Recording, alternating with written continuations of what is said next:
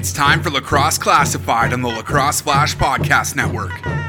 Your go to source for all things NLL and box lacrosse. Now, settle down and listen up. It's time for Lax Class.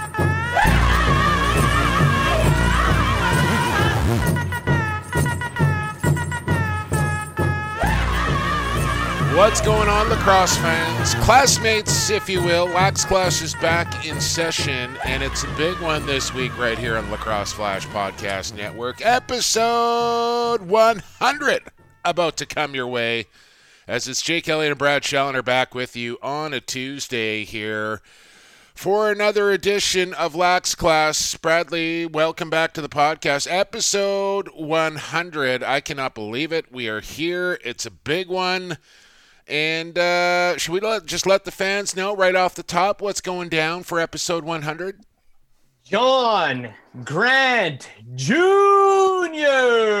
ladies and gentlemen. I cannot be more I cannot be more excited, man. And we kicked it around last week what we were going to do for episode 100 and yeah, we could have run some highlights of of past great interviews, but they're all available there for you guys. So just scroll down on this Apple feed and you've got Jake and Evan with Lyle Thompson, uh, Jake and Charlie with with Cody Jamieson, Jake and Evan with Dan Dawson earlier. Like there's some great interviews if you scroll back uh, through this feed right now on on Spotify or well, hang on, iTunes Brad, hang on a second Flash because or website wherever you are. let's just remember here, Bradley, that uh, we did make the switch from lacrosse all stars to lacrosse flash. So there's actually two separate feeds of shows. If you search lacrosse classified, you will probably find the old feed, the old RRS feed of all the old shows. You can search those up, but it will be two different feeds. I just don't want the people to get confused. Sorry to You jump can into- also yeah, wait s- s- stop my stop my flow there. But Yeah, I'm sorry. I just don't want, you know, I want people to know that they have to search kind of two different spots. In that regard, they can also search uh, Stealth Classified, Yeah. TSN 1040 feed. I believe that is still up, and there's some great episodes if you want to go back Oh, in man. time to some of those chats. But you know, it was we talked about last week. Like, do we get our favorite players on? Do we get our favorite interviews of all time? And then there's been one guy who we've been efforting for since the beginning of time, essentially, since we first started doing Stealth Classified in 2013 or whatever Uh, and for whatever reason things things didn't work out yeah. we've spoken we've had paul gait on the show we've had uh, Gary Gait, John Tavares, gary gait Dan John Dawson, Tavares, Colin Doyle, colin doyle Paul Rabil. paul, paul rabil um we've had all the goats but we Sanderson. haven't had maybe we have maybe had the goat and Yeah. we've been efforting them for years and now uh, finally all coming together and good timing too. John Grant Jr. is now the the assistant coach at, at Johns Hopkins University, so that's on his plate right now. He just came off of uh, his 45 year old season in the MLL, the all time leading scorer there. Hall of Fame's coming up in the National Lacrosse League. Yeah. He's going to roll that back out again, and he'll be at the right of the top of that list with Colin Doyle. So what better timing? And he finally said yes. So maybe life life in Baltimore is treating John Grant Jr. well. Yeah. He's seeing the world in a different light, and he's finally agreed to come chat to a couple uh, yahoos. So yeah. Um, know, it, yeah. Truth be told, I've asked uh, Johnny Johnny Grant Jr. a couple of times, uh, maybe two, three, four times even to to come on, and for whatever reason, it hasn't worked out. The last time I was like, "All right, man, like what's up? Like what what's it gonna take?" And he just, uh, you know, he's a busy guy. I get it. He was in the process of moving to Baltimore the last time we asked. He's settled in now, and I said, "Listen, man, episode 100. You've never been on the podcast. Let's let's make it happen." And uh, he finally agreed. So super fired up for that. You mentioned uh, it was 45th or 45 years old playing in the like I went out uh, to play some some Masters lacrosse last night, Brad. I am 47, so I am two years older than John, who's got a birthday coming up in November, by the way. Uh, so essentially, you know, like a year and a half older than than June's. And I played two games of Masters lacrosse, so like barely any contact. I'm playing, it, I'm not running all that, and like I can barely today.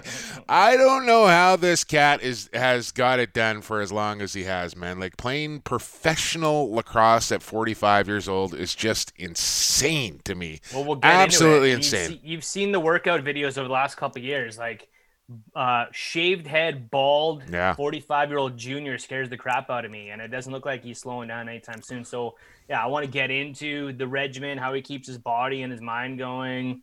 Uh, what's life like in Baltimore? Does he have another kick at the MLL? Can any PLL uh, envy? I guess I want to I want to talk to him about. So yeah, and like you know, since I started covering the sport, grow up, I didn't see a lot of Grant John Grant Jr. on the West Coast here. Like the Mm. year that he was in Coquitlam, I don't know where I was. I was a teenager, but I just wasn't making it out to the palace, and Yeah, we didn't really know who he was or what he was capable of at that time. Um, it wasn't until the 2007 Mann Cup when he came to Peterborough, when he came from Peterborough to Coquitlam to play against Coquitlam, Yeah. where he was by that time he was the best player in the world, and we got an, a front row seat to to watch him win that Mann Cup in six games at the Palace, and it was pretty special. And then from then on, he Our he went first on man two cup. years, Yeah. Like five years later, sets the National Lacrosse League scoring record at the time when he was already like 38, That was 39 it. years That old. That was actually- in Minnesota got to call that uh, record breaking tally there by Junior. So that was one of my career highlights as well. Uh, I don't know if it's one of his. And Let's not forget uh, the, the one hander behind the back uh, bouncer top corner on, on Tyler Richards uh, at the LEC a handful of years ago as well. One of his nicest goals I think he's ever scored. I think if we asked him, and maybe we should, and literally, like, I think we could probably go an hour with Junes easy. Uh, with the amount of questions that we probably both have for him, but uh, like nicest goal he's ever scored, I think that one's got to rank top three which is hard to believe. You think of the amount of goals that that guy scored, uh, but that one's got to be right up there, right?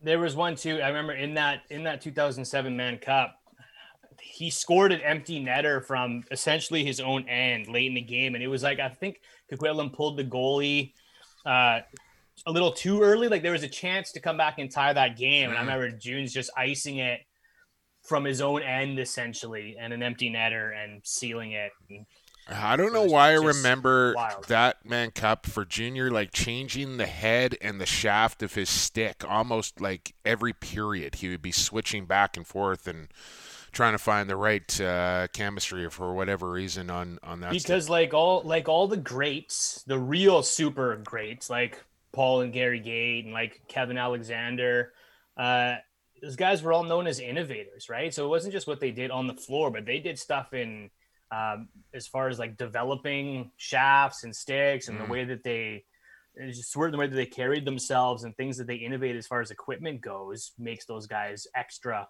goaty. You know and, what I mean? and probably so precise like they know when some just the littlest thing is off like you know maybe the the tape on their butt end is rolling up wrong and they just don't like the way that feels or so you know when it gets to that point those guys really take it seriously and we'll talk to john. I believe still uh, pumping out true lacrosse. I think he's an ambassador for those guys. So we'll talk about to, that with him as well. Lots to talk about with john grant jr here on episode number 100 and uh, we're going to welcome back my old partner as well and, and take a quick trip down memory lane with Evan Schemenauer as well. So I don't know if we want to save like our memories for when Evan is on or we want to talk about those right now, Brad. But uh, I'll tell you, how, well, how was the weekend? Tell me about that. How was the weekend? It was a it was a nasty, eerie one here, and uh, in the flatlands. It was really foggy. We were socked in, but I Mm. got to get out and, and go for a nice long bike ride down to the beach in Tsawwassen yesterday. Hang out with the fam. It was uh, fall is starting off nicely here. Now we're into a long weekend this week, so Yeah. Well, I'll tell you, man. Uh, I don't know kind of the person that I've become, but like when Danny's out here for the weekend, like our regular kind of routine has become wake up on a on a leisurely Saturday morning and, and kind of roll out of the sack, and then we, we hit the we hit the Starbucks, Brad. We you know pick up the Starbucks, and then over to the farmers market wherever. Uh, wherever that may be. It was Burnaby this weekend. So out to Burnaby we went, uh, Starbucks Farmers Market. Had a little uh, had a little pierogies and kielbasa for breakfast. Never done that at the farmers market, so that was fun. And then we said, well, let, let's go walk this thing off. And So I said, well, Burnaby Lake's right over here. I said, you know, I think the Junior A Lakers uh, created a dynasty kind of running around this lake. So I figured, okay, like it can't be like they're not, you know, going on a marathon here before practice sort of thing. So I figured, you know, three, four K little little leisurely walk around the lake here, and and about. like Danny's wearing jeans and flip flops. I'm kind of like, you know, I'm street casual. I'm not like ready for a workout or anything, but here, but about 55 minutes into the walk, I realized like we're still walking away from the parking lot here. Like we have not rounded a corner. We are not.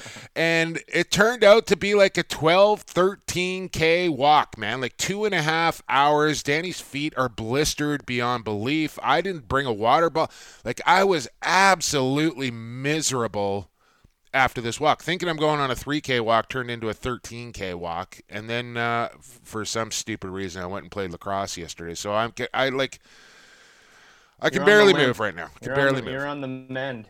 I it's am. Good, uh, it's a good weekend on the Fitbit, though. Yeah, It's always nice- absolutely. always Just nice to see those numbers escalate. right. I, I've become a little like too consumed with that. I think like making sure I fill up those little circles to make sure that I that I had a good day or a good week. Anyways, uh, so Schemenauer coming up. I think we should save the the memory lane for when he's on because we still got two fights to talk about here, Brad, on episode 100 of Lacrosse Classified and Stampede Tack, who we had, and down to the final four, like I mentioned, and uh, the final is now set, man.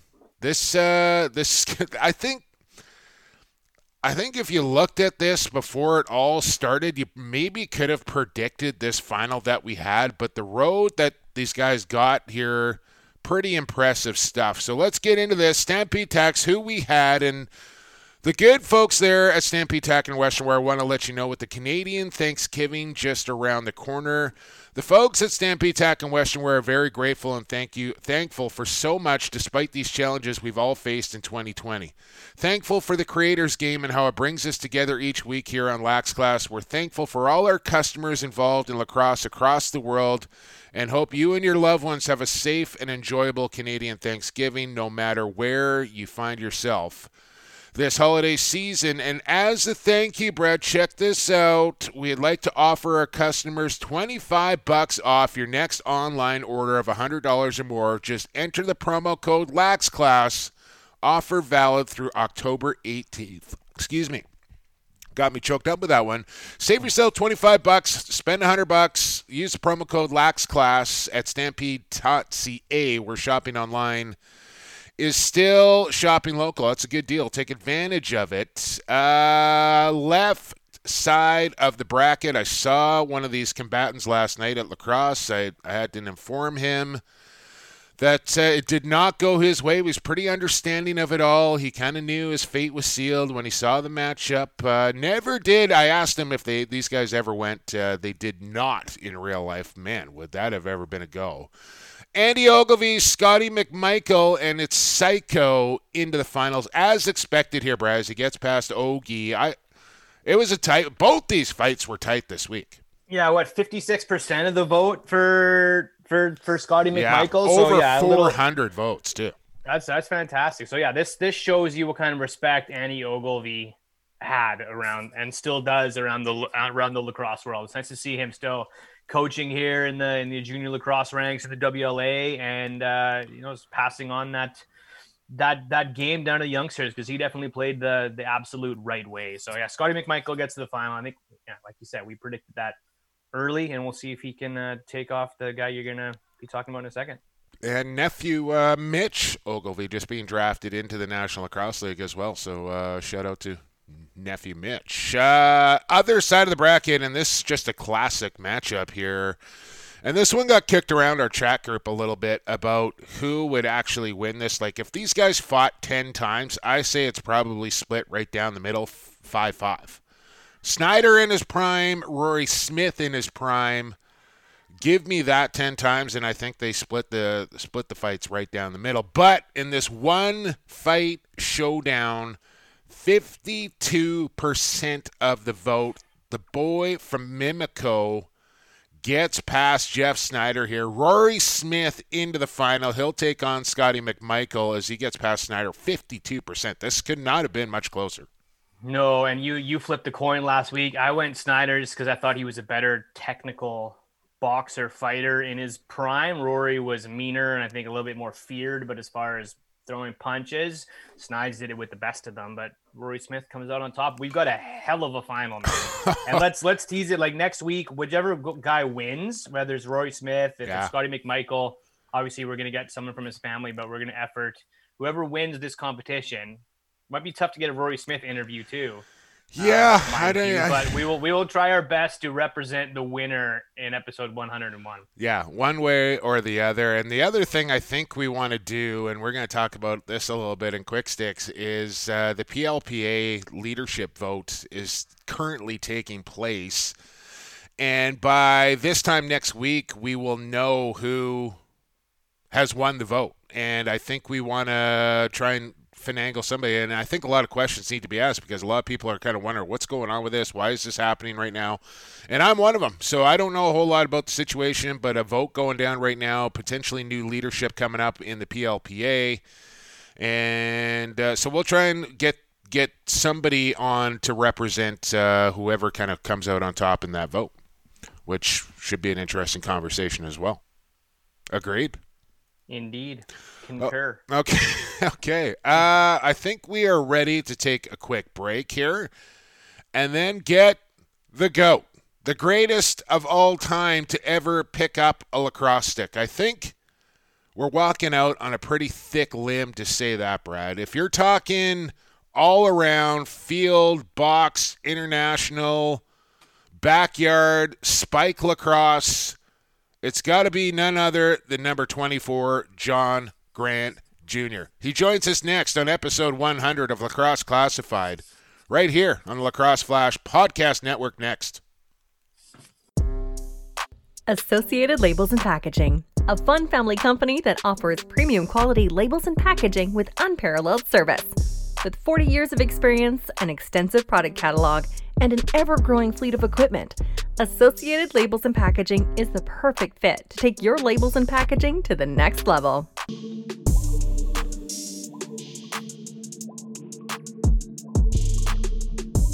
Hey, this is Brendan Bomberry from the Georgia Swarm and Iroquois Nationals. You're listening to Lacrosse Classified on Lacrosse Flash Podcast Network, your go-to source for all things NLL and box lacrosse. Welcome back to Lacrosse Classified, episode number 100. You just heard from our friends in Coquitlam down there, Associated Labels and Packaging, Sean Ashworth and the gang. I saw Tosh Nishimura out at uh, Masters Lacrosse along with Barry Bradley. You'll know him, of course. Uh, and our next guest coming onto the podcast now, AssociatedLabels.com, best in the business, labels and packages, environment in mind, family owned, ethics, quality, all of it, Associated LP is where you can find them. Joining the podcast for the very first time here. It took a couple of tries, not going to lie, but he's finally here. He's on the podcast. It's episode 100, and it's the GOAT. John Grant Jr. John, John, I don't know if like this podcast usually runs like an hour. I'm pretty sure I could go an hour just running down your resume. So I think we'll skip that proceedings. I'm pretty sure most of our listeners know who you are by now. Welcome to the podcast, man. Uh, I know we're on Zoom right now, but uh, the people aren't seeing that. You got your your J shirt on. What's what's going on, man? Uh, life in Baltimore. You've moved from Denver. How's all that going? Uh, yeah, I jumped in the car last week. Uh, got about 16 hours in and then stopped at a hotel and did nine the next day. But uh, yeah, just been sneaking into the Cordish center every day to work. We're technically basically campus is closed, but you know we were we were trying to coach Hopkins from you know four coaches in four different states. So um, bought a house in the summer. Actually, my house in Colorado went under contract yesterday, so that's good. Ah. Well, hopefully I can stop paying two mortgages here soon.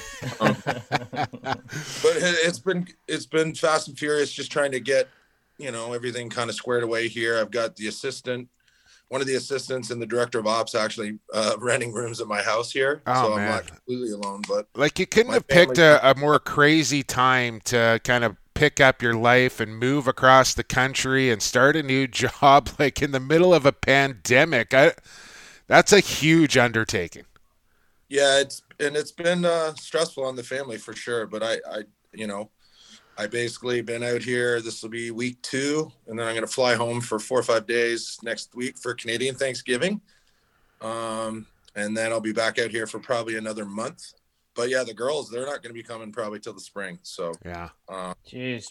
So no no viral videos of you in the Gabster in the backyard. Spike lax. You know, smash smacking t- smashing turkeys or something this weekend. Yeah, well, I, I, probably should get and do some videos, but I'll probably do something when I'm home. Um, it's just been too busy here, you know, trying to get everything going and and the staff getting the staff communication going and life in the Zoom world, I guess. Yeah, I mean, so, we, we won't talk about Hopkins and all that sort of stuff, but like the video part of it, I think, John, is something that you've really kind of taken to over the last, I want to say, like five years. Kind of started with the trick videos when you were with Denver, and and it's really evolved into you and the Gabster in the backyard, kind of coming up with these crazy games and stuff.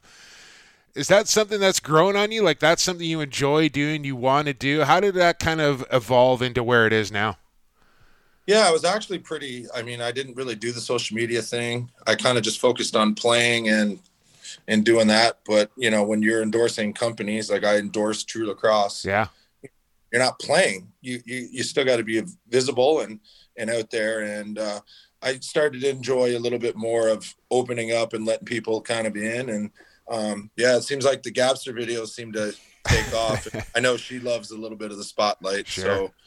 Um, especially last year when you know I kind of came out of retirement. It was a lot to do with her, so she yeah. she likes to be in front of the camera where I don't. But um, so I'll just keep trying to plug along on those if I can and uh, go from there. I'd like to get out on on the Homewood Field and film some stuff, but we're we're locked out still. Yeah. But, uh, I stare at it every day out my window, and you know, last time I played on that field, we lost a double overtime to the U.S. So uh, I'm looking forward. yeah, I bet. I bet. So what is what is the first order business there in Baltimore, John? Like obviously there's no there's no players there. So how are you making connections with these with these new players?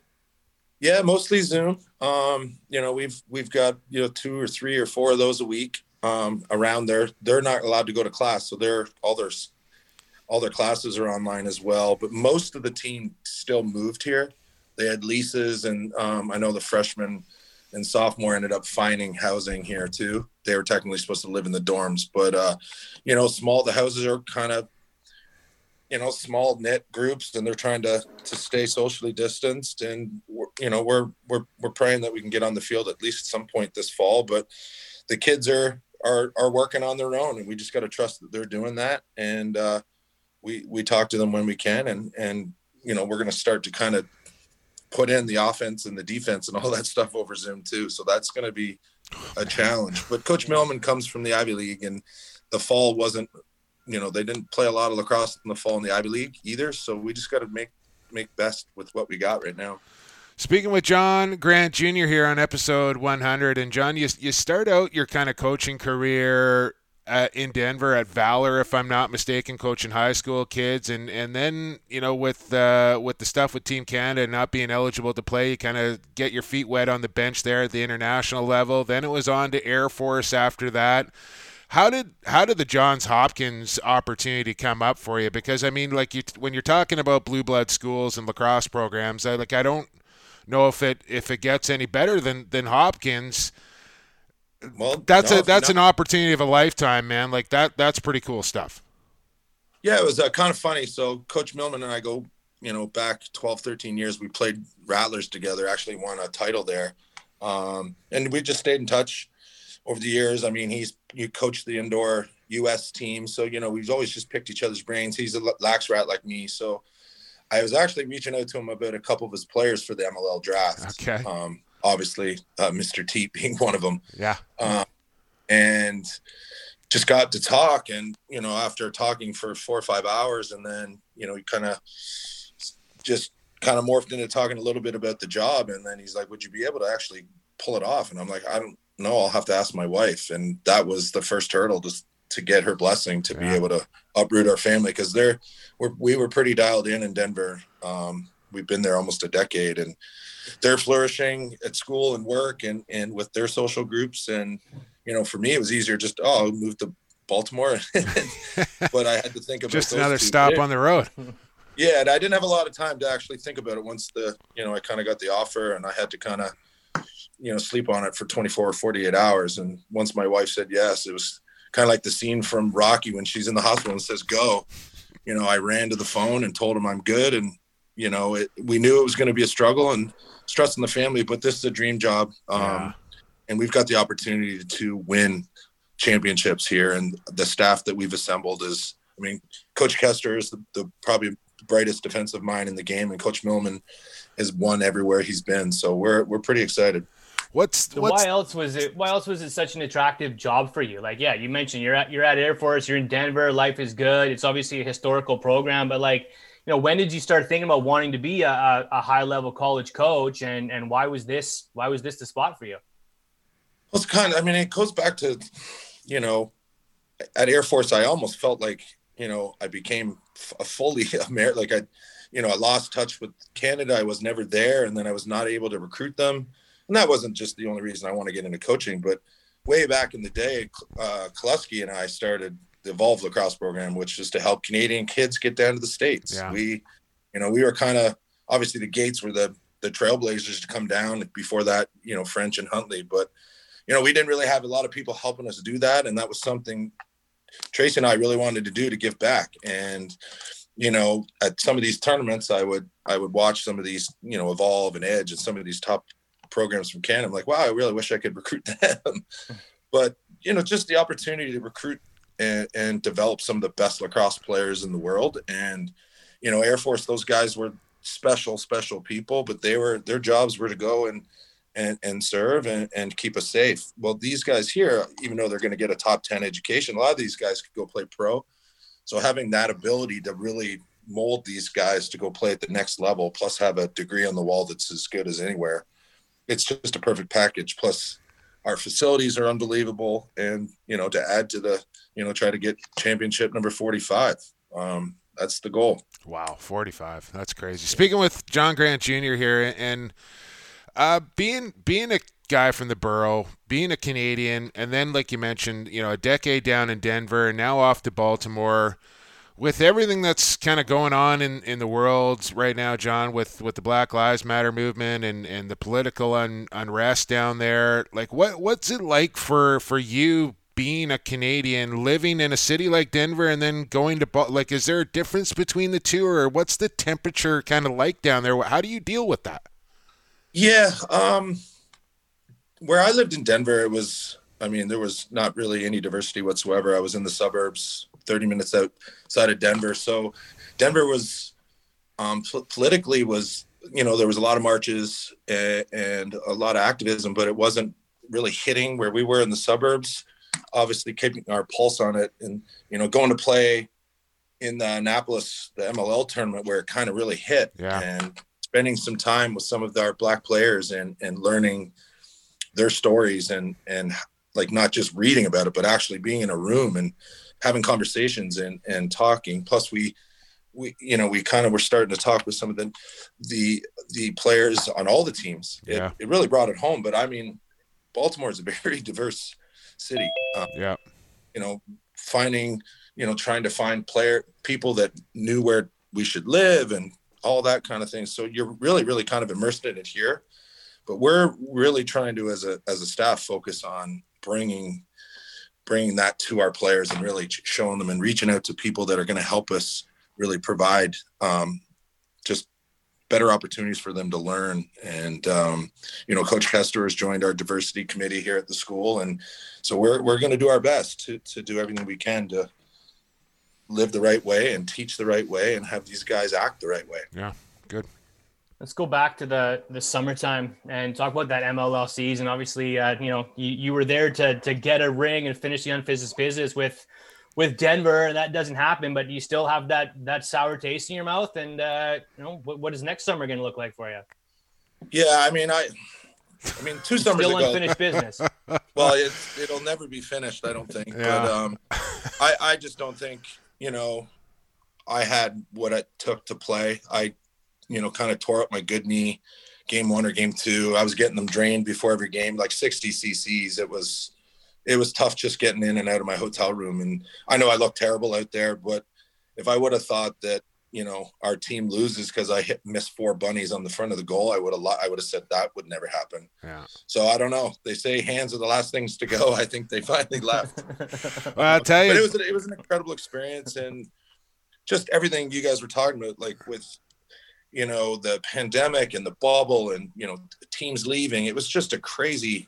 Yeah. I mean, it's almost like it never happened, and, was, yeah. and we just felt we had a you know, other than the 45 year old guy, everyone on our team was like 25 and under. And most of our team had never really played in the league. So it, it was a challenge to try to put a team together in, in, in 10 days. And we almost did it. I mean, we, we still had an opportunity to win that tournament. Yeah, I tell you, John, I was telling Brad off the top, like I, I went and played a couple of games of Masters lacrosse last night. it's like no contact and I'm in a phone booth. God, and like I remember like going into Denver and, and, like back in 2014, 2015 and watching you kind of an hour and a half before the game go through this regimented warm up just to get yourself prepared to play. And I know like how I feel sitting here after a couple of games of Masters lacrosse and, and being a year and a half older than you. Like I just it boggles my mind that you're playing pro lacrosse at 45 years old I guess what I, I know I know Gabby really motivates you. You want her to have some memories of you playing, but what else makes you want to get out there and go through that on a on a daily and weekly and, and yearly basis? There's I don't think there you can't you just can't uh, I don't know. I don't even know how to say it. I don't like, know either. I don't know either. The experience of playing lacrosse is just something that you just can't match. And yes, it was uh, you know, I could barely walk all week when I was still even you're saying like I mean, I should have re- was supposed to retire in 08 when I had the near death yeah. infection and they said you you know, you're not going to be able to run on that knee and I got a decade out of it and you know, in the mid 13, 14, 15, I was playing like 45 games a summer if you add two leagues and instead of taking it easy, I just I felt like the more I played the the the better it felt but then it just finally hit a point where I just could not run. And yeah. um, I needed left knee replacement. My back needs fusion. My right knee needs patching. I got no shoulders. Um, you know, I, I just, but I would, I would do it all over again because I, you just can't match the feeling of playing lacrosse with, with your buddies. And my teammates knew what I was kind of going through. Um, um, and I think that just drove me more that you know people said you couldn't, and I said, well, I'll decide. Yeah, and, yeah. Was how much of it was like, you know, it was almost taken away from you forever, and then so how much of it was I'm not going to let that happen again, or if it does happen again, I'm going to make sure that I play it until I absolutely, literally could not move anymore. Yeah, well, I mean, the concussion scare and the like, I had a bit of a brain bleed, so that that's what I was told to stop playing I, that wasn't my choice. So that it was almost easier that I was told you're done. You're no, you can't play anymore. So I didn't really have to make the decision because I don't think I ever could have. Um, but you know, fast forward a couple years and I didn't play and the brain health got better and everything through the concussion because it was rough. I, I was going through like all the stuff you hear, you read about with some of these other athletes. It was, it was a dark kind of time there for a while. And I've dealt with them before. I've had concussions. I mean, if anyone's seen me play, I mean, I caused more than I probably received, just the way I dodged. But um, the family came first on that one. And once I was given the kind of green light to look at it again, it, it was hard because I can't run. So it's hard to train. Um, but I just did everything I could with doctor's care and, you know, chiropractor and therapists and acupuncturists. I mean, it'd be a weekly event to get me just to play for two hours on a Saturday, ah. and then try to figure that out for you know six games in that MLL week. That was just stupid. Speaking with John Grant Jr. here, episode 100, and Brad and I were were kind of reminiscing off the top when we were thinking about your career a lot. And, and our first Mann Cup we got to call together was 07 back in Coquitlam when you came back with the Peterborough Lakers and, and you and TK and company. And, and that was a big, big thrill for us to kind of, that was kind of like your coming out party to us more than anything. Like, holy shit, this is this is John Grant Jr. and the best player on the planet right now. Um, we think about the goal you, you scored at the LEC, the old behind the back bouncer top corner pass T Rich, and like I don't know where to go with it, John. Do you do you have maybe do this? Do you have a favorite goal? Like, what, give me your top three favorite goals that you've ever scored. Um, unfortunately, some of them are involved in losses, but I think a couple of the goals I scored in my rookie year for the Knighthawks. I mean, with under a second or under a minute to go, and unfortunately, Kaleb Toth broke our hearts with like no time left. But Yeah. I think that behind the back with Coyle and Laddie, and I don't know every defender on their team all over my back. Uh, that was a special one for me because I had like completely tore my AC joint in my shoulder, so I I was barely hanging on. And you know, you figure you get back to championships every year, it'd be easy, but that league I just couldn't. Um, so that was a good one. Had an around the world overtime one for Denver when we were just having a tough year. Um, that was a big one, but um, I it's not really goals; it's more games that are Yeah. that mean the most to me. Like my first Mann Cup, coming back ACL surgery. Like I remember every one of those games fondly. But 07, you bring that up. That was kind of a, a big moment for me and TK because we we kind of didn't play overly great when we played for Coquitlam those two years and we lost to Victoria. So to actually go back to the Palace Emporia and, and show show people that I could play lacrosse. Yeah. But 07 was a special year. I mean, I got a you know three three of the four titles and I don't, I don't know how to explain it. I was on good teams and it just everything kind of came together and I learned. It's Josh Gillum. It was all Joshy Gillum that year. Gillum played incredible for a junior player and that was a bloodbath because that defense was massive. Oh. I mean, they're all your size. Yeah. Wow. Yeah. I mean, Taylor Ray and Yeah. Snyder. Coyle, Yeah, Bruce, Ogie. Bruce Alexander was out there captaining Well, that team. like- yeah. Monster. And that was a tough week too because I I uh, Ogie came across the crease in game one and destroyed my. So I had like a bone bruise all up in my calf. Ugh. So I was basically in a wheelchair for most of that. Well, how about Uh, that? I mean, never mind the goals, never mind the wins. How about a favorite championship from each league that you've won one in? Well, I only won one for Knighthawks, so that would be one. Yeah. Um, you got one. You I- got one.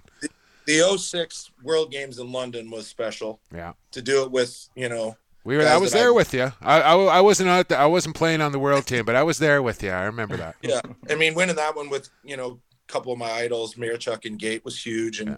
we had a core group of guys that were playing kind of indoor and outdoor. And that was a real special group.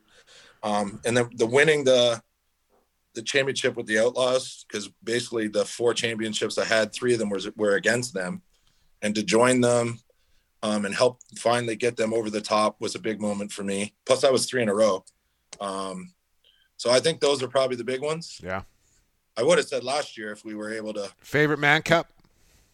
Favorite Mann Cup would be the first one. Yeah. Because that was a some Peterborough got ravaged by floods that summer, and it was kind of like I just got back to Peterborough from playing two years away, and the city really needed something, and our team kind of pulled together and, and kind of, you know, won that one, and it was uh, you know, the last one was 1984 when my dad won it, so I kind of raced, I took that monkey off my back too. It was, that was a special time, and that was a lot of Peterborough guys, but just a great moment. John, uh, I know you've given your heart and soul to the to the MLL. You were voted their their greatest player of the history of that league. You know, all time leading scorer there, MVPs and all that. Was there any part of you that that looked at what the PLL was doing the last couple years and thought, hey, that looks like something fun to try? Like, was there any part of you that wanted to do that? Well, I mean, of course, I'd think about it. I mean, I loved MLL. I, you know, I was I scored the very first goal in league history, so I've been around it um, for for a long time, and I appreciate what they do. There's something about playing for a city, um, but the PL is doing amazing things. I mean, it's a different different league because you're you're more play, you know, you're rooting for kind of players and and teams. There's no really city pride there, but the production value and the amount of work they do on the social media stuff is is great. Plus the activism. I mean, they're doing everything right, and I think there's room for both. Um, so I I thought about it, but they didn't ask. Were, so. were you I were you were you were you a talker on on the field, John? Like if you got mic'd up like Matt Gaudet, would you be would you be going after Blaze Riorden like he did? Uh, I, I've had my moments. I don't think I was. I mean, I didn't chirp very much when I got older, but when I was younger, I was more brash and Yeah. you know, I would I would say arrogant, I guess. But um, I I was more joking around with people at the end. Like I don't know. I thought if I got them mad, maybe they wouldn't hit me as much. Uh, on that on yeah, that, that, note, was then that on, was something. on that note, then you mentioned Ogilvy and a couple of the guys, but who's the one of the toughest defenders you ever felt uh, a cross checker hit from in the in the NLL or in the or in the summertime? Well, it was actually Rubisch. I mean, I know I was, you know, at the kind of end of my career, but I mean, I, I, he was hard to play against. Yeah. And then he would get a shift off, and then they could put Mitski. So that team was tough. like I, those games were really, really tough. Um, you know, the the Rock defenses back then, the, the league was different. It was rougher. oh Like, man, if you Headshot City. middle- yeah, if you were if you were going through the middle, you were getting your head taken off, and that was every time. So you had to worry about Coyle, and if if you didn't know where Laddie was, then you knew you were he was going to land on you. So those the Toronto defenses were tough. Then the yeah the rush defense was tough, but uh, I think that that was pretty much that. Um, an outdoor, a guy named Jamie Hanford was the hardest guy I ever played against, and that Huh. was way, way, way, way back. I remember. I remember Hanford. I'm speaking with Junior here, and and uh, man, there's so many things I want to ask you about, and, and one of them's going to be your dad here, John, and, and John Grant Senior. And I know you're a Philadelphia Flyers fan, and I would imagine that comes from your dad playing in the wings and in the old pro league and being around those teams and hanging out in, in the spectrum and stuff. Um, for people that don't know, like your dad was a real innovator of the game with the over the shoulder shots and passes and and that's kind of where you learned it from as well but just talk about your dad and, and what kind of influence he was on you and how much he meant to your game Yeah, well, I mean, I was watching one of the best players in the world play in the backyard, so I kind of tried to emulate everything he was doing. Um, then I got to a certain age where I wanted to beat him at everything. Um, where did he get it from what? where did he get his innovation from Bobby Allen. yeah Like he had, I mean, they had some special people coaching those guys, like Don Barry, Bobby Allen, like they're Johnny Davis, like the Peterborough. and that's what makes it so so special there in peterborough right it's it's the Yeah. next generation just keep giving back to the next generation yeah it's 50 60 years of of the best players of all time in in our in our country playing lacrosse and they all coached i mean i know a lot of the senior guys used to run the lacrosse school. And i know when my dad was you know playing and near the end of his career he revitalized the game there for minor and did house league and did all that. And it's you know now peterborough i think is going to be really strong because you all the guys i was winning Mann Cups with all have kids and all their kids are playing and you know those youth teams are going to be really really strong. Um, but that's the beauty about our game in canada i think. It's you you get a lot from it and, and most guys give it give it all back and um, you know that's what's going to keep it going going strong Yeah.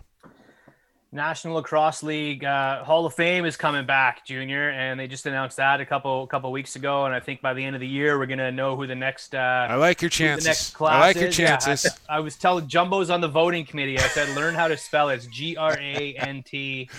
But yeah, you're right at the top of the list. Have you started have, having conversations with the NLL about how that's gonna look, or nope never never i mean i was at the last one so i, I got to kind of yeah you speak inducted you inducted TK, right? yeah inducted tk Does so that he's get like bug you, him getting in before you. You're still playing, so I guess you can't really be too pissed off, right? Yeah, no, we we seem to follow each other. And I always said his two uh, NLL championships were the two years I was out with knee. Oh, there you Injury. go. There you go. That's the only reason he won those. But uh, it was funny. We used to, you know, once he went to Calgary, I was on the. We barely ever played, and then he got traded back east, and I got traded out west, so we still never played Yeah, because we kept a tally on on who won, I who bet. lost. I Oh, bet. I bet. Well, talk And you're about talk about Tracy and talk about Evolve. Like I mentioned, I saw Blair Bradley out last night playing some some lacrosse, and he was rocking his uh, Evolve field helmet. And you guys uh, were really one of the first pioneers, like you mentioned, to kind of start up one of these programs to help kids get to the next level, and that's kind of turned into uh, down the path of the ULL as well, which which just went off and was pretty successful. How's Evolve going? I know it just kind of keeps getting bigger and better all the time. What's what's on the horizon for you guys? Yeah, I mean, I, as a co-founder, it was me and TK and a guy named Ken Watson who who played back in the day. Um, started it up just like we said. We were trying to, you know, trying to help young guys get a path to the NCAA. I mean, our first team was pretty good. Zach Currier, Cam Milligan, Jake Wood. Like we had some That's rock crazy. stars there. Wow. That's crazy. Yeah, and it was you know pretty cool for me.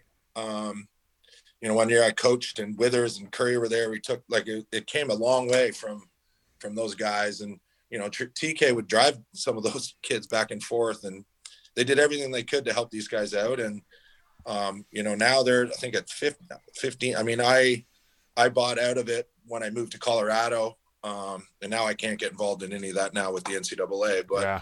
it's pretty cool. That's you know kind of my baby, and you, you see it out there. They've got 15 teams in Ontario, a bunch in Alberta, and I know Blair's you know building it um, slowly and strongly in, in BC. Plus they've got the girls division, Yeah. but I, I like that Tracy and, and Stu Brown kind of came across the aisle and formed together. The Yeah. two big, the two big dogs in the street, and it's for the kids. The kids are getting better lacrosse and opportunities, and um, so it's all better for our guys if Yeah. if kids in Canada get opportunities to play. And It's that was the amazing. only It's amazing when people actually work together, the things that can happen. I wish our sport would do a little bit more of that, as I'm sure you do as well. And, and John, I appreciate your time here so much. Last one, I'll ask you, and uh, you mentioned True Lacrosse uh, back earlier in the interview. I want to give you a chance to, to pump these guys' tires a little bit. They look like a good company on the on the come up here. Tell me about True Lacrosse. Yeah, so I uh, I formed up with them a couple years ago. Um, we obviously got the best innovation in the game through the golf department with shafts and the new. I mean, I got them right here. I got it's always close, but our new vector head, I think one of the best in the, in the biz. And now we've got a like the gloves and everything else is is top notch. And they're lacrosse people like Lawrence Smith, who's you know one of my bosses there, played professionally and has been involved in the game. He won a bunch of titles at Princeton. So they got the right business and the right sense, but they're it's not just a company that wants to make money. They really want to grow the game and grow the grassroots level of the game. And that's where we kind of align philosophically. Like, yeah, I like, you know, I want to endorse your company, but I want to spend time teaching the game. And that's what they want to do too. They just want to, you know, outfit people that want to do that too. So you'll be you'll be seeing a lot more true. They're starting to join some NCAA um, programs and some international teams, and um, you know I'm, I'll be looking forward to going over to Ireland as well. And Awesome. I think it's pretty cool that the World Lacrosse was, was able to push that back a year and let those kids still play because that would have been incredible. Yeah. I never got to play under 19. I got cut. I heard that story. I, I still can't believe it. I don't know who was coaching that team. Uh, he should never be coaching again, as far as I'm concerned, John Grant Jr. But uh, hey, man, I really appreciate uh, your time. I'm glad we finally had a chance to make this happen. Uh, keep pumping out those backyard videos with the Gabster and, and Spike Lax and all that sort of stuff. And best of luck with with Hopkins. Uh, hopefully, when the when the season gets rolling here in the spring, uh, look forward to seeing you patrol the sidelines for the Blue Jays, man.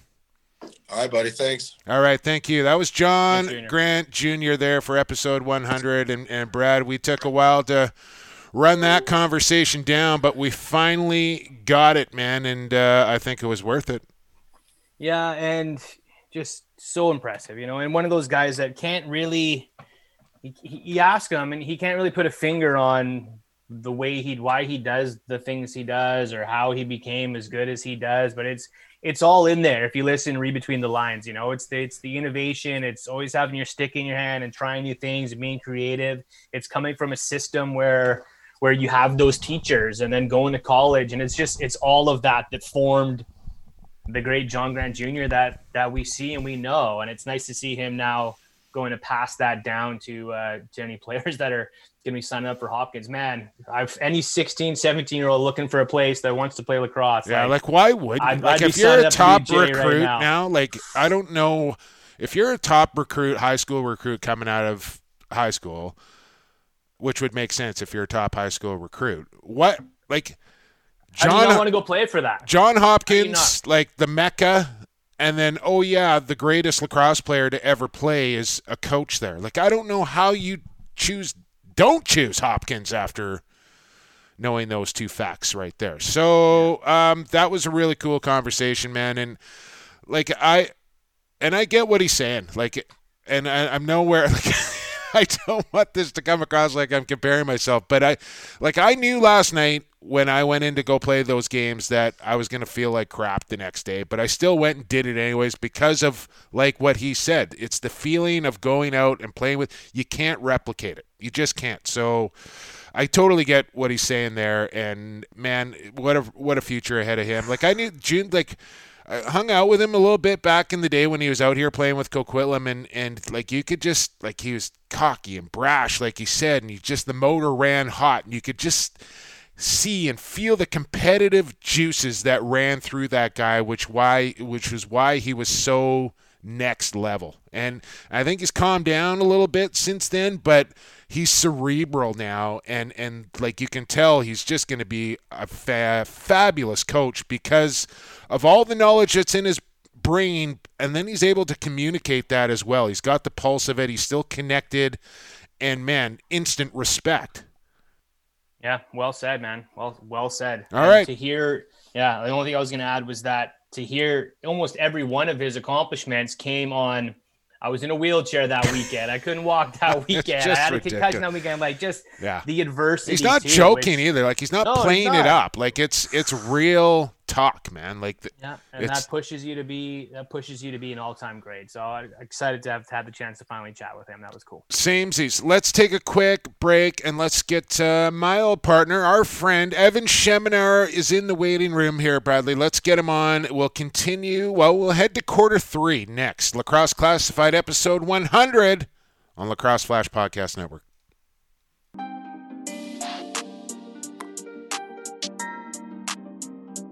Hey, this is Craig Rubzinski, the voice of the Rochester Knighthawks. You're listening to Lacrosse Classified on the Lacrosse Flash Podcast Network, your go to source for all things NLL and box lacrosse.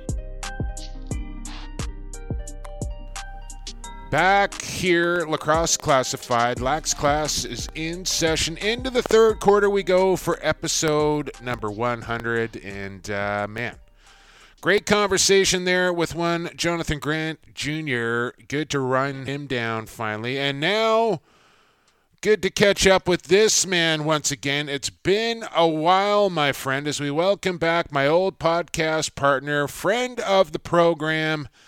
Back in Saskatoon, it is none other than Evan Schemenauer back on the podcast. Evan, how's it going, man? It's been a while. It's been a while. It's been a crazy, crazy year. And, you know, I, I've probably mentioned this before that I was so busy at work that I couldn't think straight. Yeah. It really hasn't slowed down. That's the crazy part of it. Um, with COVID, things continue to change on a dime, and you never know what you're going to look at next. Yeah. Well, we're on a we're on a Zoom call right now. You're looking good. You're down about 45 pounds, so you're looking good. And and I know you've been busy, and that was kind of the, the part of the reason that you had to take a little break from the podcast is that uh, things were just going nuts for you. But for episode 100, we felt like, well, we got to get you back on here because you were really a massive part of the the podcast kind of launching on lacrosse all stars and getting this thing off the ground and, and the success that it's had you're a major part of that. And we felt like man you you got to come back on here and maybe share some of your favorite memories. And and Brad and I haven't really done that yet either. Uh, we were kind of kicking around like our top three top five favorite interviews. I know you're a, a big Andy Towers fan. Is he number one at the top of the list for you as far as guys that that we had on the show back when you were doing it? He's definitely in the top three, no question about it. Now, of course, you guys talk about my man crush with Andy Towers, and that's perfectly fine. I mean, I remember when we discussed having Andy on, you were hesitant because you're like, well, we're a box lacrosse podcast, not a field lacrosse podcast. And I said, look, A, this guy is such a unique coach, and he loves bringing a box perspective to the field game, and he's got all these box players. Guys are going to tune in for this and it ended up being one of our best interviews. I you know i love talking to andy. Uh, you know even talked recently it's like man if the nll pushes back a few months picture what he's got to do if his players are not available because of the nll Mm. Think about that Yeah. for two seconds that is Well, it's gonna be the same else. Yeah. same for for the WLA and, and MSL as well. If if you know the the NLL start March, May, April, whatever. um, there's going to be a lot Well, of here- players not available to to their teams. And here's some foreshadowing that you you kind of did when you guys interviewed Andy uh, Evan. Is that since then, like, was I don't even know if he had the Black Wolves job at that point. And then he started doing a couple games in the broadcast booth for New England, and now he's a scout with the New York Riptide. So you know, if he wasn't a, a quote unquote All box thanks guy to then, lacrosse classified. he, he is now. Yeah, yeah. You guys, you guys gave him the bug. So congratulations on that for sure. Who else? Who else comes to top of mind, Evan? When when you think Who else back, I don't know how many you did. What like 70, 80 episodes with Yeah, it was in the 80s. Yeah. There, there's so many people in there for different reasons. Like I, Curt Malawsky's got to be in the top three. He's And on our list. is yeah. Love love Curt or hate Curt. I mean, and he's he's a polarizing character, right? But the thing about Curt is you're gonna get the blunt, honest answer. That's the way I run life, right? So I love, you know, in the first time we had him on, he threw Dan Richardson under the bus. I remember that, right? Like, I mean, Oh, the He- Reese Dutch, the Reese Dutch trade. Yeah. Yeah, and, and- uh, Bat- Batley training camps. He was pointing out about the beep tests, and yeah, Mhm. Yeah, and but the thing was, you got to see all sides of Curt because if you recall, we had him and Dane Dobbie on when they won the championship, and both of them, their voices were breaking by the end of the of the interview, talking about one another, right? So you got to see both sides of Curt, and you know that's one thing. And love, and I'll tell you this: if lacrosse fans, if you do not stick around in the first quarter to watch the bench interview for Curt Malawsky, you're missing something because you're going to get an absolute. We're still gem. trying to get Audie to do like a mashup of just Curt Malawsky bench interview, like a montage. I think it would be Yeah. like the the best viral video on on the internet, bar none. Yeah.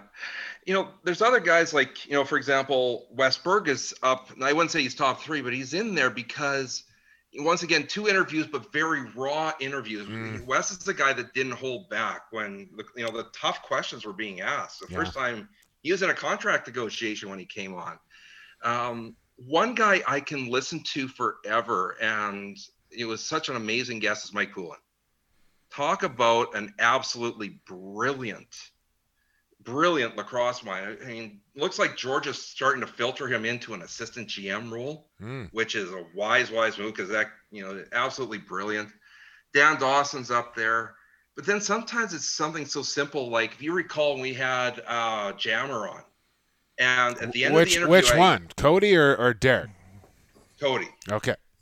and it was something I didn't even prepare. I just thought of it as we were going through the interview. It's like if you were to teach kids your shot, how, how you know how can they shoot like you? And he started going into this explanation about how he studied pitching, baseball pitching books, and tried to replicate that motion with his lacrosse stick. And it's something that I wouldn't have thought of at the time, but it was so brilliant, right? was that So- the interview? Did he also mentioned um, playing wall ball on a tree Oh, trunk? I was just just gonna say, yeah, throwing a ball against the a work on your hand eye. I still I think about that all the time. I'm walking down the street with a stick, I see a tree. Not that I'm trying it, but No, I go, hey, if I was Cody Jamieson, I could maybe catch this ball right yeah, now. it's But going yeah, it's going directly. that was it. That was it for sure. Yeah, you're right though about those nuggets that sometimes one guy just says something and it, and it sticks with you when you're at the box or when you're when mm. you're calling the game or wherever. These little moments just come back and like, well, oh, yeah, that was that was pretty cool. Um, I want to talk to you about um, Lane Rushka. Mm. Evan. Oh, uh, you know, obviously uh, making history this uh, in the last couple weeks. He was the highest player from Saskatchewan ever taken in the NLL draft, the first goaltender from the Prairies to be taken in the draft. What's that meant to uh, the community that uh, that you call home? I mean, it, it's still a bit surreal. When I started writing about Lane in his first year junior, because I saw the the, the potential there at that time. I think it was right after he posted a, a shutout against Edmonton one night, but it wasn't just he posted a shutout. He literally stoned Edmonton probably eight or nine times in that game. And he had the players by that point making too many fakes because they were trying to do too much. And this is really where I started to see his potential in him.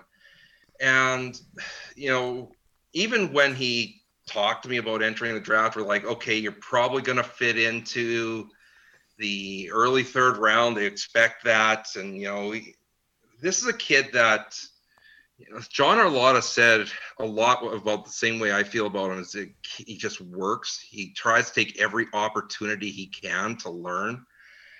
And one thing that I really reflect back on is if you take a look at Lane versus, say, a Justin Getty in the draft, which are 20 spots difference.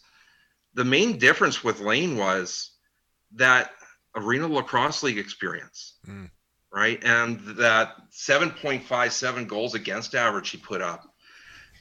There's not many goaltenders that get this opportunity coming out of junior to have something on the resume for scouts to look at to say, this is what my NLL resume is going to look like because the nets are bigger, the sticks smaller.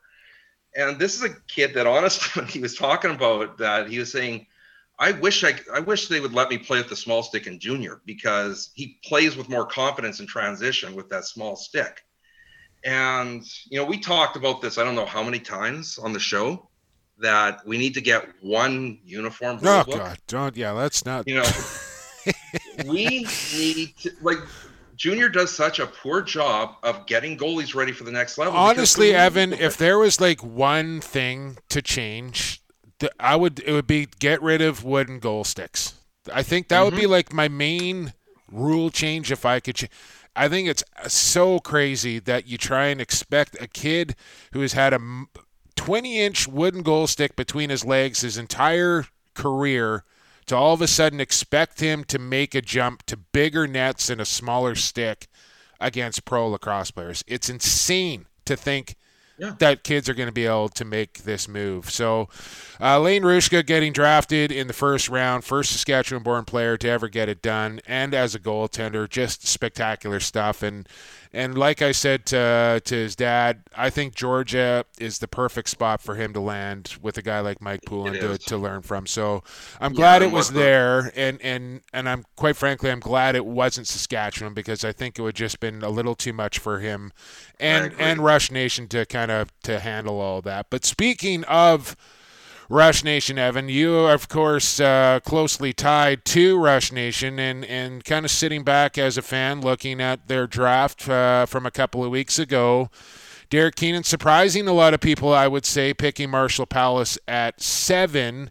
So maybe touch on him, and then the rest of the draft class. Uh, you look, McClelland, I think, is going to fit in nicely. Bobby Kidd, I think, was real valuable pick, and and then a little later on in the draft as well with guys like Borisenko, who a lot of people. Mm-hmm uh, were high on that fell late, and, and then the local product from the, the junior squad and, and William Hauk as well. Uh, just give me your synopsis on the rush draft from from a couple of weeks ago.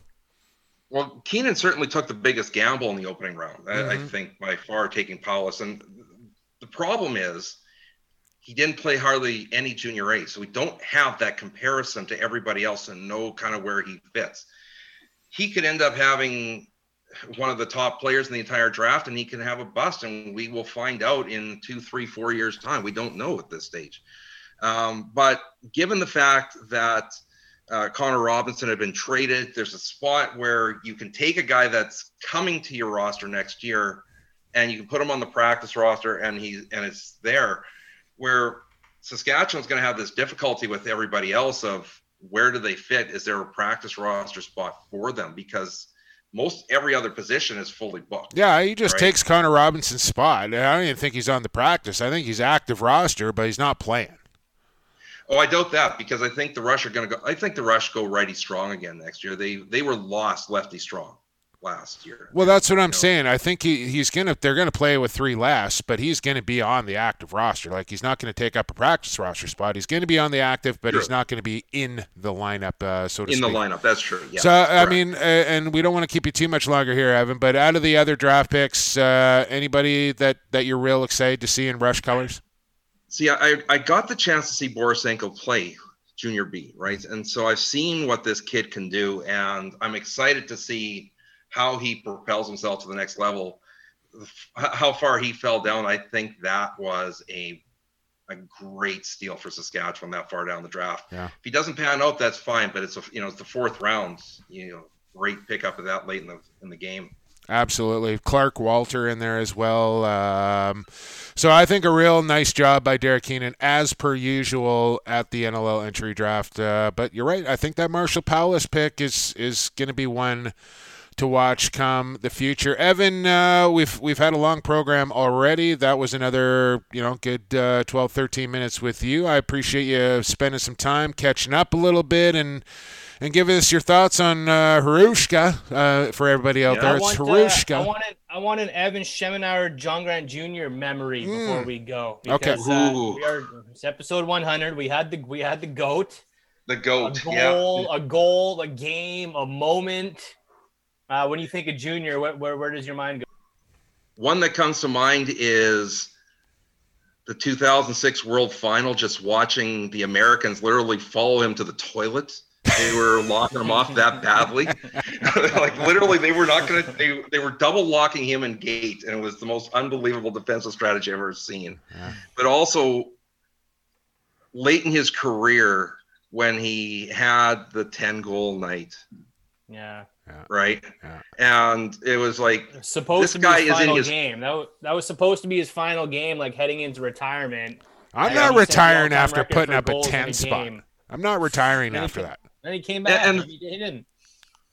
and the thing is like he's got like he's had so many surgeries on both knees i don't know if he's he, he can feel pain anymore right and he he's playing against kids that are 20 years younger than him and he's pulling this off and it was just stunning to watch it Yeah, yeah Uh, absolutely, man. Yeah, unreal.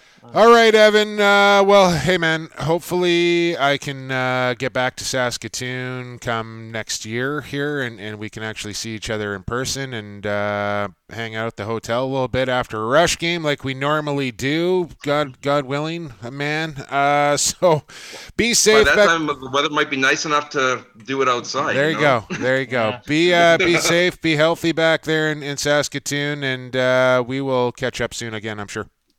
You bet All right, there you Thanks, go. Uh, the old podcast partner right there, Brad Challoner, Evan Schemenauer joining us uh, on the program, and, and that was a good catch up there with Evan, and uh, it's good to see him and hear from him.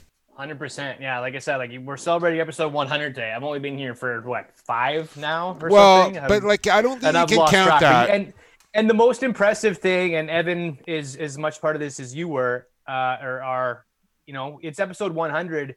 That's consecutive weeks. Yeah. And yeah, for you and Evan, that was 80 something consecutive weeks, which is insane. Like no one does that. So that to me is is the most impressive thing.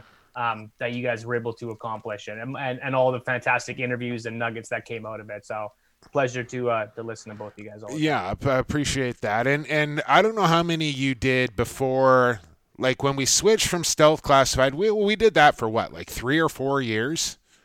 Three or four years, and then when the That- stealth got sold to The Warriors. Canucks, yeah. we did. We only did like a month or two of okay. um of lacrosse.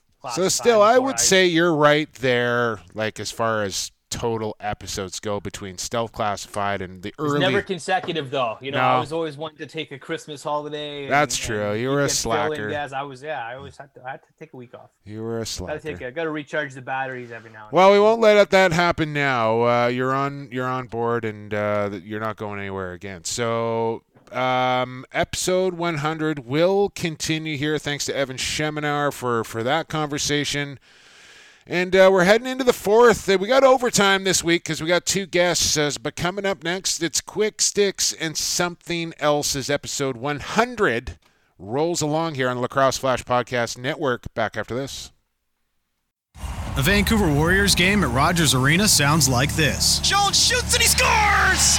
Diving effort from Mitch Jones. Nothing's monotone. Lee and Beers go crashing into the crease. Nothing's boring. Now we're gonna have a fight. It's the captain squaring off. And at Vancouver Warriors games, Loads up, nothing's offside. tries a shot and he scores! Experience it for yourself. Vancouver Warriors tickets are available now. Tickets starting from 19.95. Visit vancouverwarriors.com/tickets today.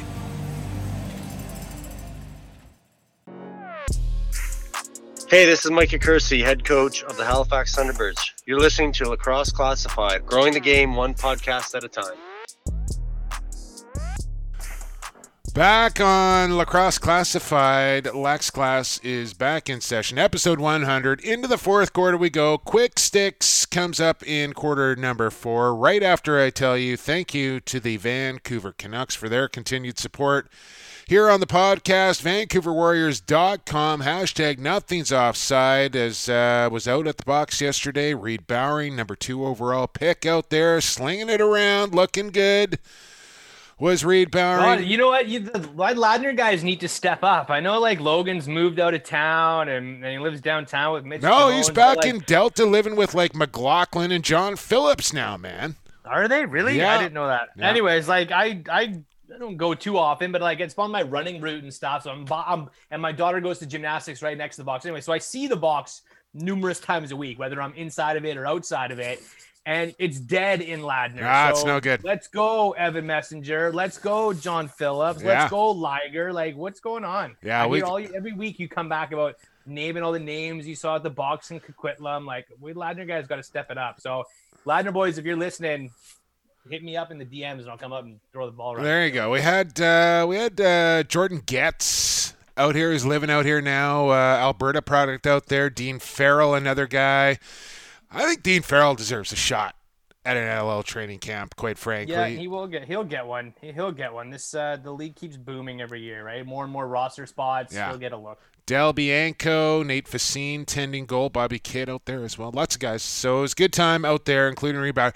VancouverWarriors.com. Check them out. Nothing's offside. All the information you need is there on the website. Um, Quick Sticks, however, Brad, brought to you by Manscaped. And uh, good news for Lax Class listeners. Uh, nice job, I should say. Thank you. Using that promo code LaxClass20.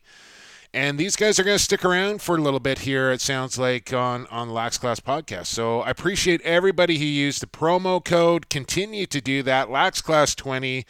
The new Lawnmower 3.0 is available. I I would just go with the kit. Get the full kit, the 2.0.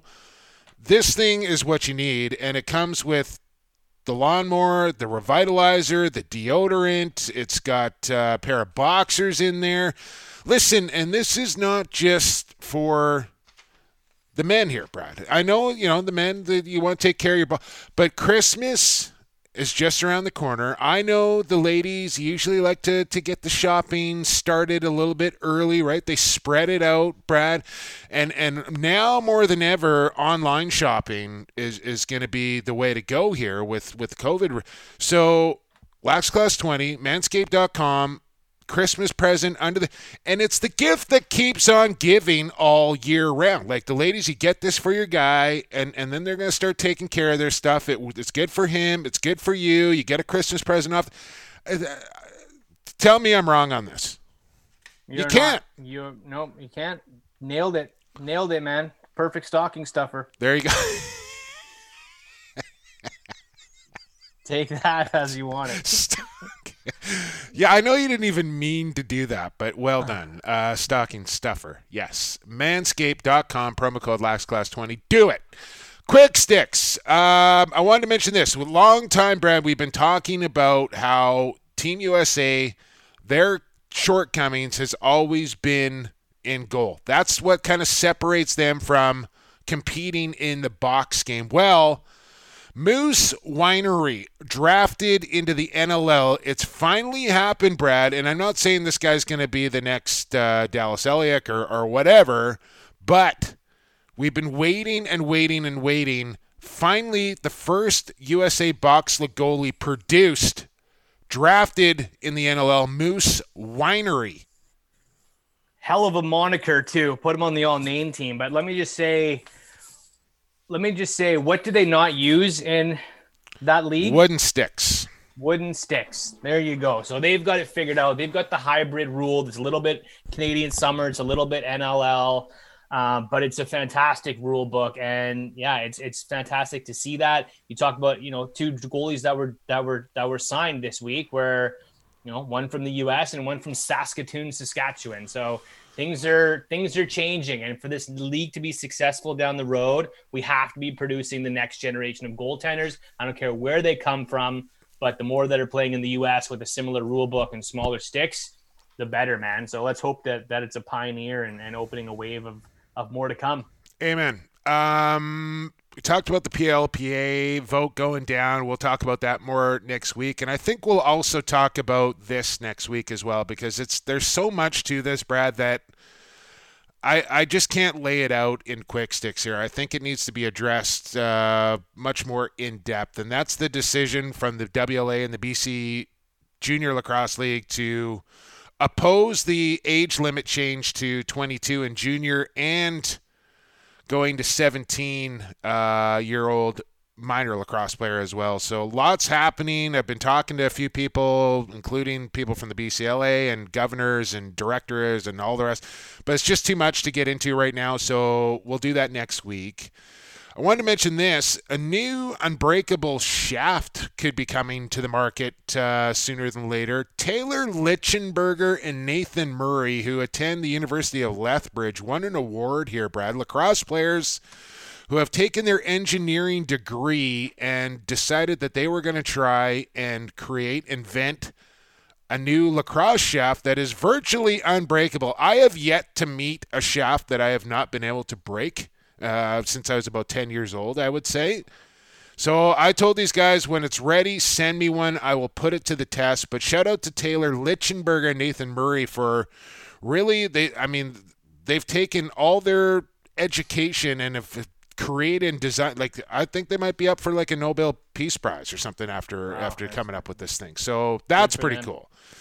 Uh, can, uh, I never broke a shaft in all my years of playing lacrosse. I still have every shaft I've ever owned that, in my garage. That doesn't surprise you. That. But you know, when you when you when you don't go back and play a lot of D, yeah. then uh, or cross check preserve your or, shafts a little longer, or have bicep. Yeah. So um, that that gold thing that you rock, uh, that you still you still got that thing? That's the Gait. It's the De Beer De Beer Gait from like 02, 03. Somebody get from the Warriors that's listening. Get Bradshaw, Ladner boys. Logan, get Brad a new shaft for his stick. He needs one desperately. You know where to find me.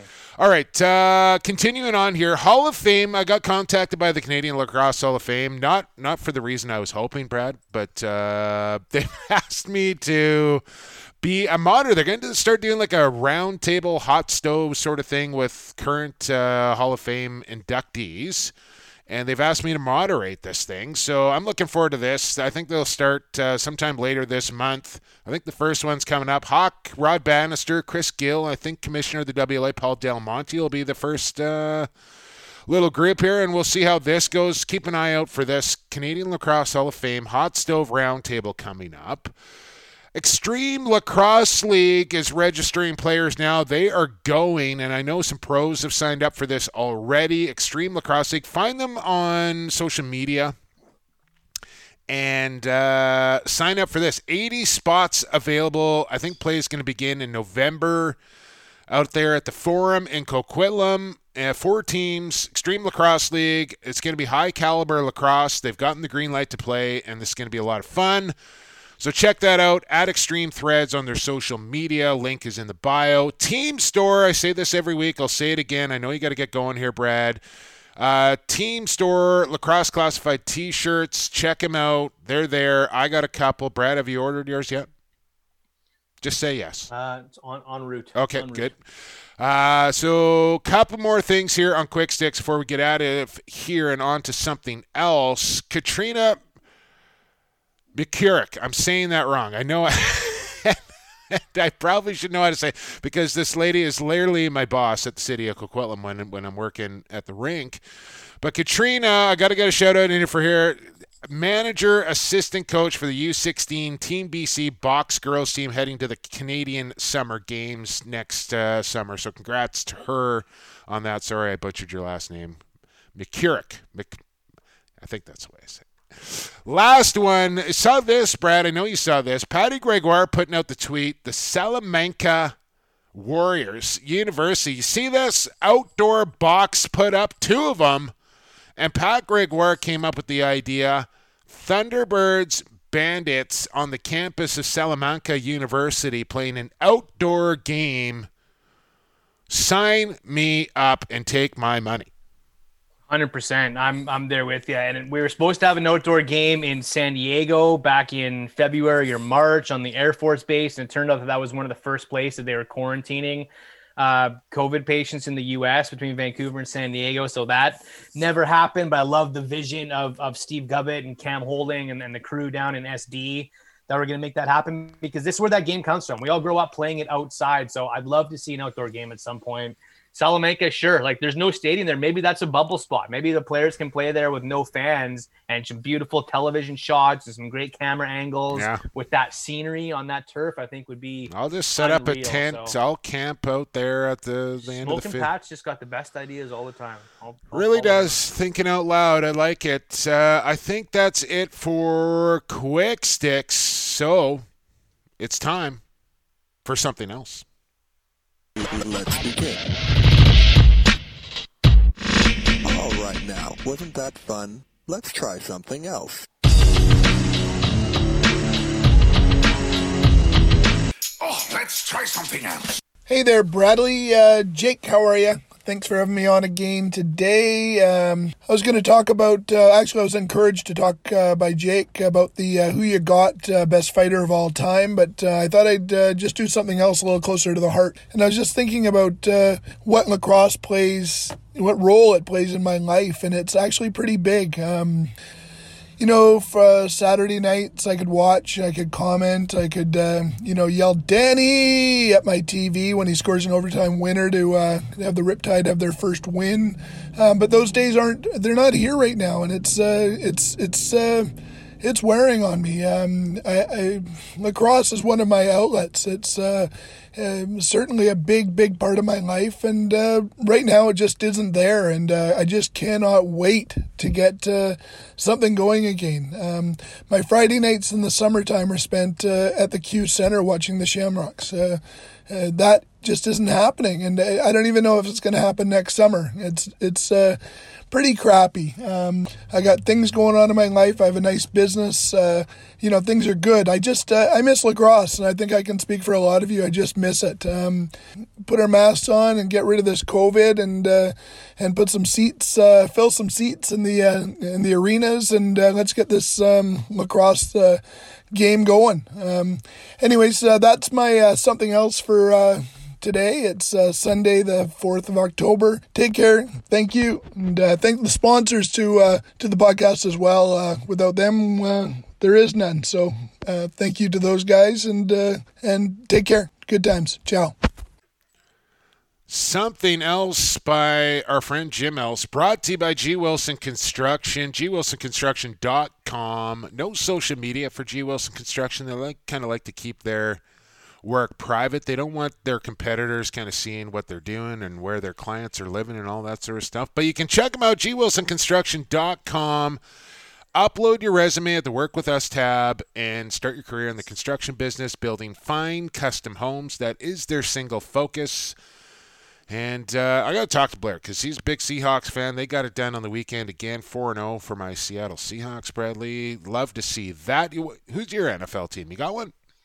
You know, it actually not, not to derail it any, but I grew up. My dad was a Dolphins fan, so I grew up in a Dolphins house, Mm. and then so uh, most of the time a Dolphins fan. It's been a disappointing decade, to say the least. But then when I watched them play the Seahawks, who have kind of been my team since I've been, uh, you know, of the last of the last ten years or so. Uh, but my heart like pulls in strange directions when the Seahawks play the Dolphins. So the Dolphins put up a good fight. Yeah. They actually haven't they haven't started terribly this year. They got a win already, so things are looking up. But yeah, I'm, Yeah. I'm between the Dolphins and the Seahawks. The days of Dan Marino and Super Duper and Mark Well, that's Clayton. how we got that's that's how we got hooked back in the day. Larry Csonka. Um, okay, so something else. You just heard it right there, Brad. Jim missing lacrosse. Uh, doesn't know what to do with his Friday nights in the summer or his Saturday nights during NLL season, and just kind of imploring people to to persevere. Let's get through this tough time. Wear your mask, please, uh, and and let's get COVID over with so we can get back to playing some lacrosse and and watching lacrosse inside an arena. Well, and we do we do miss it. And one thing I'll I'll add to that, if you do miss it, it is medicine, right? So pick up the stick, go find a wall, go to the box, and that'll make you feel hundred percent better. Even if we're not going to playing the game right now or watching the game, sorry, um, you can still go play and play catch with somebody and feel therapeutic. Feel the connection. It is very therapeutic. Absolutely. medicine.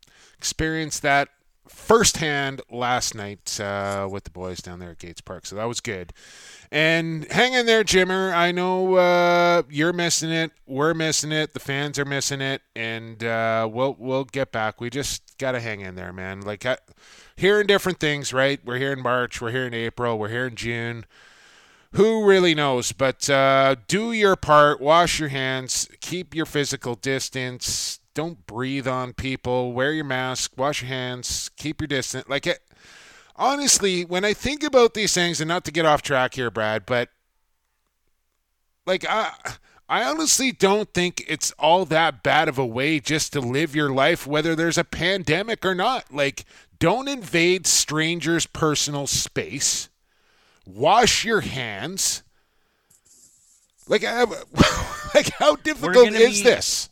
It's going to be normal for the rest of our lives now. Whatever this, whenever we're allowed to get back out and you know do things and get back to a semblance of normal, yeah, we're going to forever now be trained to wash our hands and you know wear a mask at the grocery store and, and stay away from people and don't hug up on people in lineups. Like it's going to be changed for Just the better. Just respect so people's personal space. I think like, like that's not a that's not a tough ask to do. So. Um, shout out to all the frontline workers again here that are continuing to, to fight this pandemic and this virus and, and just have been logging crazy hours and, and doing crazy work to to help keep most of us safe. So I know we got a lot listening firefighters, policemen, doctors, nurses, care aides, you name it. Uh, thank you from here from from us at Lacrosse Classified. And thanks to Jim Else for another edition of something else here on episode 100. He will be back for episode 101. We are going to take one more break, Brad. We're going to overtime, and it's the final. We got to figure out what we're doing after this. It's the final of the best lacrosse fighter of all time. The two combatants are set. We'll preview this fight next here on the Lacrosse Flash Podcast Network.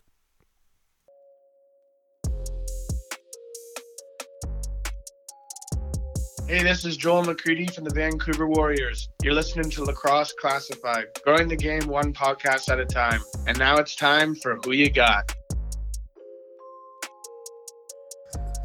No more breaks on episode 100. I know it was uh, another long episode here, but uh, expected that for episode 100 and, and having John Grant Jr. on the program. I wasn't going to cut that one short. Jake Kelly, Brad Challoner with you. Into overtime we go, and it's time for another round of Who You Got, presented by Stampede Tack and Western Wear. I told you about that promo code. They're working until October the 18th. You spend $100 or more online at stampede.ca, where shopping online is still shopping local. Use the promo code LAXCLASS and save yourself $25. Do it. Stampede.ca, where shopping online is still shopping local. Out there in Cloverdale since 1966. Highway 10 in Cloverdale. Uh, big thanks to Kevin Michael Winkler and the gang there at Stampede Tack and Western Wear for their continued support. Check them out, stampede.ca. Uh, Brad, the final is set. I said last week we are going to do a giveaway here for the final of the Best Lacrosse Fighter of All Time tournament. Last week I got a little mail package from uh, NLL head office, a t-shirt and a hat from the 2020 draft. T-shirt's a large. I am not a large, so I'm going to give this T-shirt away along with the official 2020 NLL draft hat. And how I'm going to do this, so the final is set. Rory Smith against Scotty McMichael. Here is how you win. Predict the winner. Predict the percentage of how far, or the percentage of how they won, and closest to the amount of votes, total votes that the fight gets. Are you with me on this? I'm with you. Winner, the percentage of how they won, and the total amount of votes on the fight. Now, let me say this most of the fights have gotten somewhere between, I want to say, 150 and about 225 votes. When a player from Brooklyn is involved, mm-hmm. things change. Now, when you add in Mimico to the equation, things are going to change even more. So think of it as Mimico going up against Oshawa or Brooklyn or Whitby or whatever you want to call it, Durham region, and these two fan bases are going to vote on this fight. So if I'm handicapping this, Brad, I just want to give a little tip to the listeners here. I would expect this fight to be pretty close. For one, I'm thinking like in the 50 60 percentage for the winner. And I'm thinking around four to 500 votes is going to get the get the job done here. So when you're voting, pick your winner, pick the percentage they're going to win by, and the total amount of votes. And I'm going to do it without going over. So you have to be under the total. That is going to help my tiebreaker scenario because I am no mathematician. I know you are not either. But that's so you can't go over. So whoever is closest to without going over will win this prize. I will pay for the postage and mail this sucker out. And how are we how are we getting our votes in? Just tagging at Lax Class on Twitter? At Lax Class on Twitter. That's where the votes are going to be. The official vote count. I'm not going to do it through email or anything else. So it's nice, simple. If you don't have a Twitter account, create one. It's pretty simple. Got an email address. Download the app, sign up, go to Lax Class, vote, and have a chance to win a T-shirt and hat from the National Lacrosse League 2020 entry draft. Pretty simple. I'll make it easy for you. I'll make it easy for you. Scotty McMichael Okay. By four percent. Okay, but give me the percentage. Give me the percentage. Four votes. Four percent. No, Let's but say look- Scotty McMichael wins fifty-five to 50, or- 55%. Uh, no, that'll be ten percent difference, right? You're looking for a ten percent margin of victory. No, so like so when a person wins, so like Rory Smith just won, he had 52% of the vote. Okay, you made it sound like you wanted the differential. How much is No, the no, person no. going to win by? no, no, just the vote. Give me the percentage of what okay, they win. give by. me give me Scotty McMichael for fifty-four percent of. 54% Scotty McMichael, 444 votes, you say? All right. So ju- I think, man, they get behind their guys here. Like, I just don't know. Like, they won the, the greatest team of all time, the Oshawa Green Gaels. They showed up in the vote big time. So I just don't know if if Rory is going to have the backing here. So I'm going to go Scotty too. I'm going to go 58%, and I'm going to go 561 votes. So now there you go. So tho- those are our two picks. Now you go to Lax Class, make your vote, and uh, how are we going to do this? They're going to have to, yeah, just just tweet at us, right? Just tweet at us. Votes, winner, percentage. That's how we're going to do this. You good? Mm-hmm. All right, I think we, me. yeah. Sign me up. Okay, I think uh, so. That's how we'll do that, and I think we're done. And then we gotta we gotta figure out what we're doing next week, man, because uh, our fight tournament's gonna be over, and we gotta we gotta fill some content up here, man. So start uh, spinning your wheels as far as ideas go. Okay. Sounds like a plan. All right, man. brainstorm. Big thank you to Evan Schemenauer and, of course, John Grant Jr. for coming on the program this week. That was excellent for episode 100. A big thank you to our sponsors, of course, Stampede Tack, Vancouver Warriors, Associated Labels and Packaging, Manscaped, and GWilsonConstruction.com. To you, the loyal listener, for checking out Lax Class every single Tuesday right here on the Lacrosse Flash Podcast Network. Don't for- forget, subscribe to the podcast. You can follow Brad Challoner at Brad Chal. You can follow me at PXB for Sports. The show is at Lax Class, at Lacrosse Classified on the Instagram. And failing all that, you can reach us at lacrosse classified at gmail.com if you want to go the email route as well. We come out every Tuesday, noon Pacific. We'll be back next Tuesday with episode number 101. Thanks for listening to episode number 100. For Brad Challoner, I've been Jake Elliott, and for the fastest game on two feet, and for the creator, stay safe and stay healthy, everybody.